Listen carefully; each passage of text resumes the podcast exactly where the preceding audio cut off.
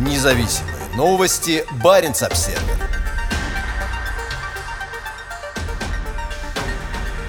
Рыбацкая организация призвала членов избегать российских вод.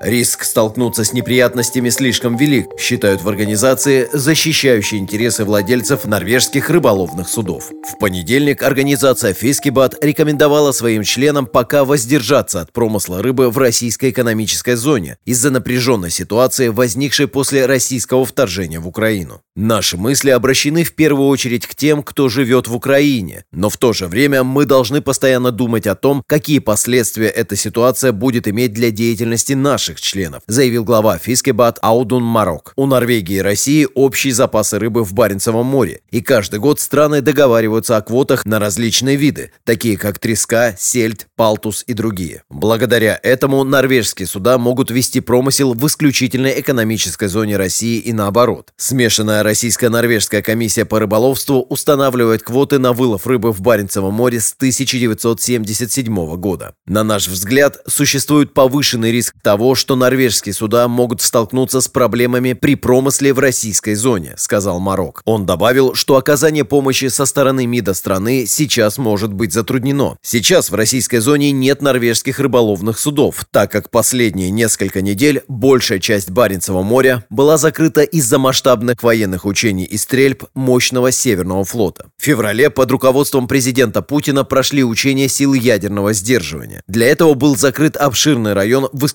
исключительной экономической зоне Норвегии, откуда российский флот впервые в истории запустил гиперзвуковую крылатую ракету «Циркон». В субботу Путин приказал высшему военному начальству привести стратегические ядерные вооружения в боевую готовность. Военно-морской компонент российской ядерной триады – это базирующиеся на Кольском полуострове стратегические подводные лодки, которые осуществляют боевое патрулирование в восточной части Баренцева моря и под ледяной шапкой Арктики.